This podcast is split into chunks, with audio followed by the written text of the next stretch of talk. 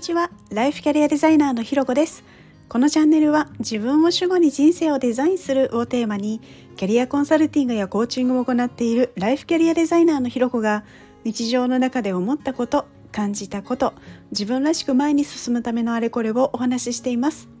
今日も耳を傾けてくださってありがとうございます。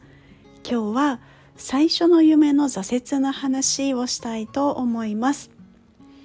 先日ですね、まあ、この配信を聞いてくれている友達とかの他のリスナーさんからですねの私のこの最初の夢であったこうピアノのプロになる夢の挫折の話を聞きたいっていうリクエストをいただいたので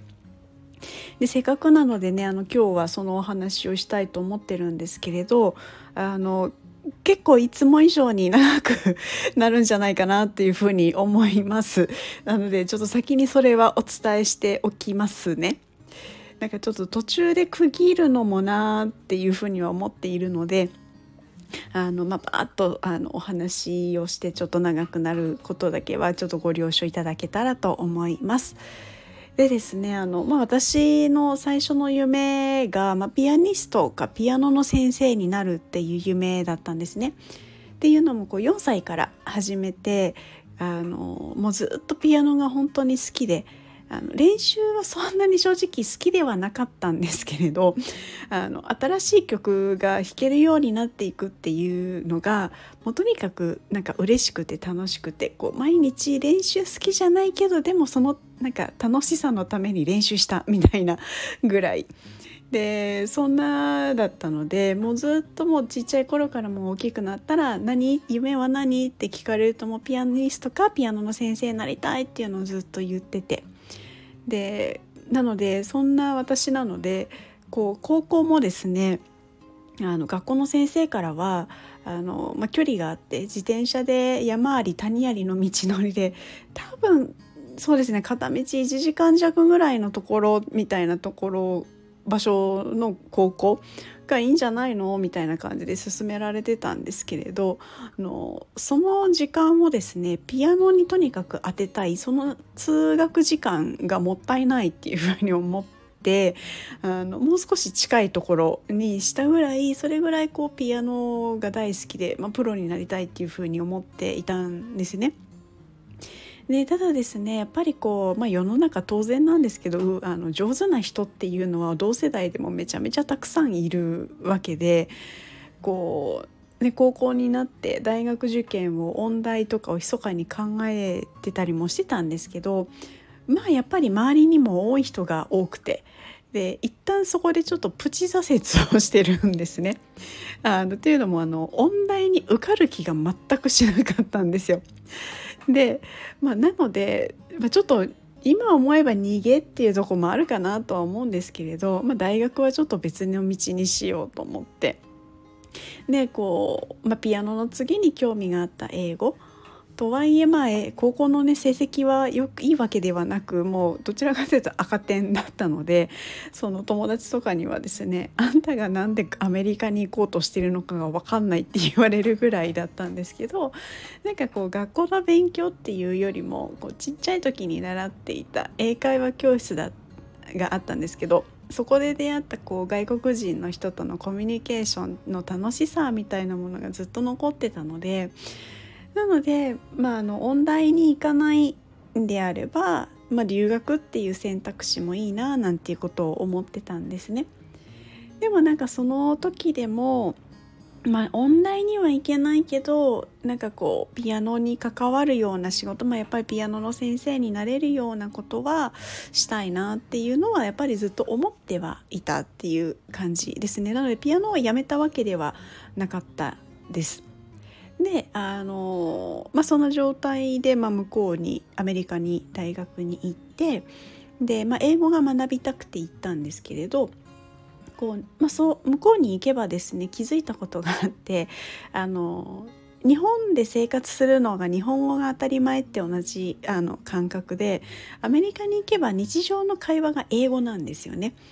なのでこう英語を勉強しようってなるとそれを例えば大学で勉強しようってなると今度はあの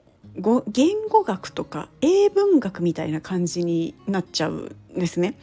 でもなんか私の場合その単純にこう英会話で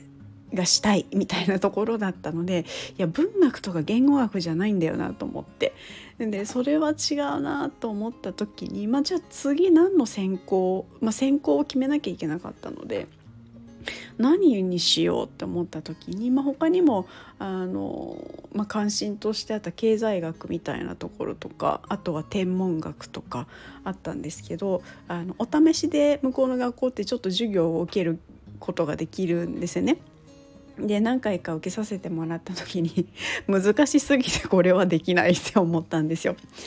で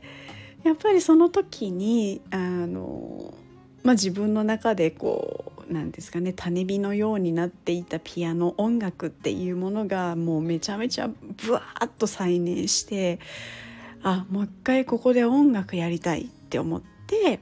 であの音楽を専攻することにしたんですね。でそしたらもちろん周りは上手い人もいっぱいいるんですけれどこう向こうの学校の先生って結構こう個性をすごい見てくれるのであの、まあ、周り確かに上手い人テクニカルなところで上手い人はいっぱいいるけどでも私のその良さっていうのはあの感情が音に乗るのがあの乗る音に乗せるのがすごい上手いよねっていうところでなんかそこをこううまく引き出そうとしてくれるような指導だったのですごくこうやりやすかったというかそういうところもあってあの、まあ、ブランクはありつつもこう発表会的なものとか、まあ、コンクールみたいなのにもやっぱり入れたりとかしてで頑張っていたんですよね。でただですね、まあ、そんなある日、まあ、何年か経ってからなんか弾いてる最中にあれなんかちょっと手が痛いなと思ってちょっと嫌な感覚だなと思って病院に行ったら実は私あの腱鞘炎になっていたんですよね。で、まあ、そこからちょっとこう痛さとあのあまりまあ無理はすると良くないっていう話だったのであのあまり弾けなかったたけど、まあ、でき練習とかはできる範囲でやってたような感じだったんですね。でそんな感じでやっててこう一旦治ってで治ったので、まあ、まあのドクターストップみたいなものも、まあ、解除されたのかな。うん、であの、まあ、またがっつりやり始めてそしたらまた腱鞘炎になっちゃってみたいなのを繰り返して結局、えっと、3回目の腱鞘炎になった時にあの私の担当していたドクターにとあることを言われたんですね。それ何かというと,、うんと、ちょっと今からここの話をするけどもう聞かなきゃいけないからってすごいしんあの未だにすごい覚えてるんですけど深刻な顔でドクターが話をしてきてでプロの道を諦めて数年間ピアノは弾かないけどその後趣味程度には弾けるようになるのと、えー、だましだまし続けてプロを目指す。でも次に同じようになった時にはあの場合によってはピアノだけではなくて生活にも影響が出る可能性も考えないといけないんだけど君はどうする？どうしたい？っていうふうに聞かれたんですよね。でもう本当その言葉を聞かれた時ってもうめちゃめちゃ頭が真っ白でもうどう帰ったかも本当に覚えてない状態でもうとにかく呆然としていたのを覚えてるぐらいですね他のこと本当に一切あの全然思い出せないぐらいなんですよ。でこうまあどれぐらい日が経ったかっていうのも忘れちゃったんですけれどなんかちょうど同じタイミングでですねちょっと別のあのトラブルにも巻き込まれてみたいな感じもあってすごいもうほんとどん底で。まあ正直ちょっと命を絶とうかななんていうこともしたことがあったんですよね。まあ、ただそれはちょっと途中で怖くなってやめて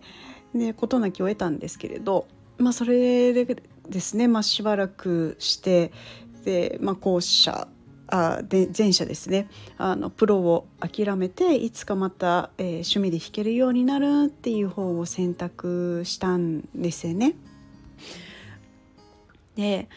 こう今考えてもこの出来事って多分後にも先にも私史上最大の挫折だと思うんですよ。であのまあねそれまでやっぱり20年ちょっともういまあ、プチ挫折はね少ししたはしたもののまあほとんど迷いなくずっとピアノの先生、まあ、プロになるっていうような感じでずっと続けてきたものが途端にこうなくなってしまってで、まあ、自分でもそういう選択をしたってでもやっぱり留学はしてる最中なので大学卒業しなきゃっていうふうにこう、まあ、自分はをなんとか奮い立たせてでこうでも音楽はもうできないからまあ、音楽専攻では入れない。じゃあ次何の専攻するかって言った時にその最初に迷った経済だったりとか天文学みたいなそれはやっぱり無理みたいになってでもじゃあプレイヤーじゃないけど何かしら音楽で関われる可能性がありそうなものは何だろうって考えた時にまあなんかビジネスやっておけばまあどんな今後どんな方向に行こうとしても、まあ、ビジネスは何かしらに役に立つだろう音楽にも関わるだろうみたいな感じで、まあ、多少ね安易ではあるとは思うんですけど、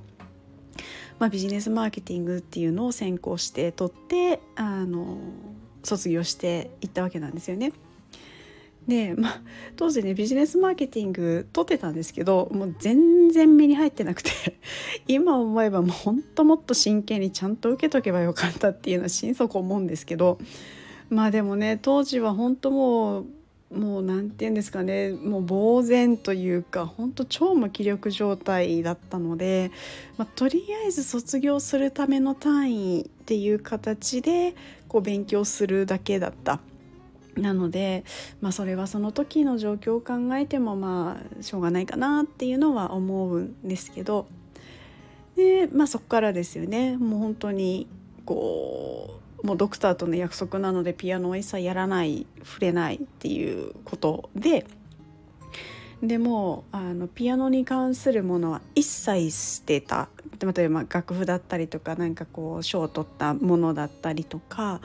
あとなんかこう写ってる写真トロフィーみたいなものとかはもう全部 CD とかも含めても一切ピアノに関わるのはなんかちょっと見たくないみたいなところも正直あったので もう全部こう捨てたりなんていうところもあったんですけどでもなんかそっからですねこう紆余曲折試行錯誤トライアンドエラーみたいな繰り返しで今ねそのそれからもう20年ぐらい経ちますけど、まあ、今ね転職をして転職と思えるようなことができているしあの少しずつですけど、まあ、ピアノも再開し始めていて。こう人生ねやっぱ何が起きるか分かんないなっていうのも思いますしやっぱりあ本当に生きててよかったっていうのを思っていたりします。でやっぱりこのね経験から何を学んだかなっていうのを考えた時にぱりこう思い描いていた通りにはならないことっていっぱいあるよなと思ってでたとえこうねその通りにはいかなくても、まあ、また描き直せばいいんだっていうことはこの大きな本当に大きな挫折からあの学んだことだなっていうのをすごく感じています。多少ね時間はかかるかもしれないですけれどそのね感情的なところだったりとかあの、ね、自分の頭の中を整理するみたいなところではすごい時間はかかったなとは思うんですけれどやっぱそこはある意味こう時間が解決してくれるというかもちろんあの、ね、周りのサポートだったりとかいろんなこともあってっていうのはもちろんなんですけれど本当にこうね思い通りにいかなかったこんなはずじゃなかったなっていうことが起来ても、まあ、またそこからあの動き出せばいいんだっていうことは本当に大きな学びだったなっていうことを思っています。ということで今日はですね最初の夢の挫折の話をさせていただきました。